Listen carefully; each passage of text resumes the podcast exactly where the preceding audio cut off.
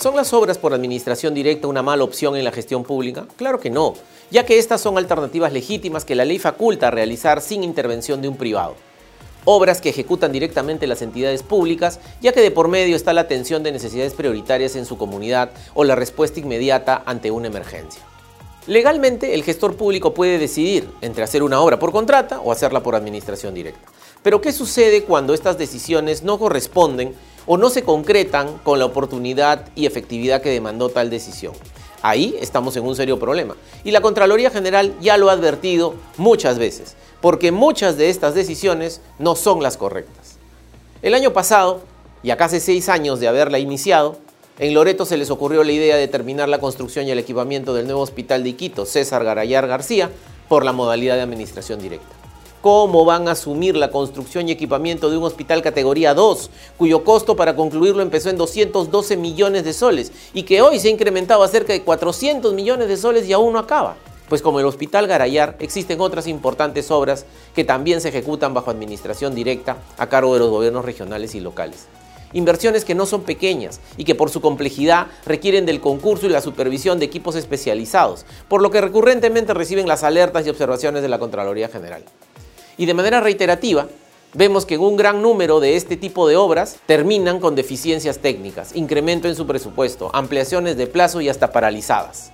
De hecho, el último reporte emitido por la Contraloría General en agosto último revela que de 2.010 obras paralizadas este año, 1.095, o sea, 55% más de la mitad han sido ejecutadas bajo la modalidad de administración directa. Precisamente son los gobiernos regionales y locales los que tienen la mayor cartera comprometida en este asunto, involucrando a un monto superior de inversión a los 2.600 millones de soles. Estos son solo algunos ejemplos de las malas decisiones en la gestión pública ante el desorden y falta de regulación existente en las obras por administración directa. Obras que seguramente están amparadas en iniciativas legítimas, pero que por su dimensión, complejidad y presupuesto no son encaminadas correctamente. En la práctica, la gestión regional y local no cuenta con la capacidad logística ni profesional para hacerse cargo de intervenciones importantes, grandes y sensibles, como hospitales, grandes colegios, complejos sistemas de agua potable y alcantarillado, importantes vías de comunicación departamentales y hasta distritales. Por cierto, las obras por administración directa son necesarias, son buenas, pero no pueden ser mayores a 3 o 4 millones de soles. Y no contamos con una adecuada regulación por lo que revertir estos problemas demanda establecer normas que regulen apropiadamente el proceso en su capacidad de ejecución y administración de recursos, como lo propuso mediante una iniciativa legislativa hace algunos años la Contraloría General.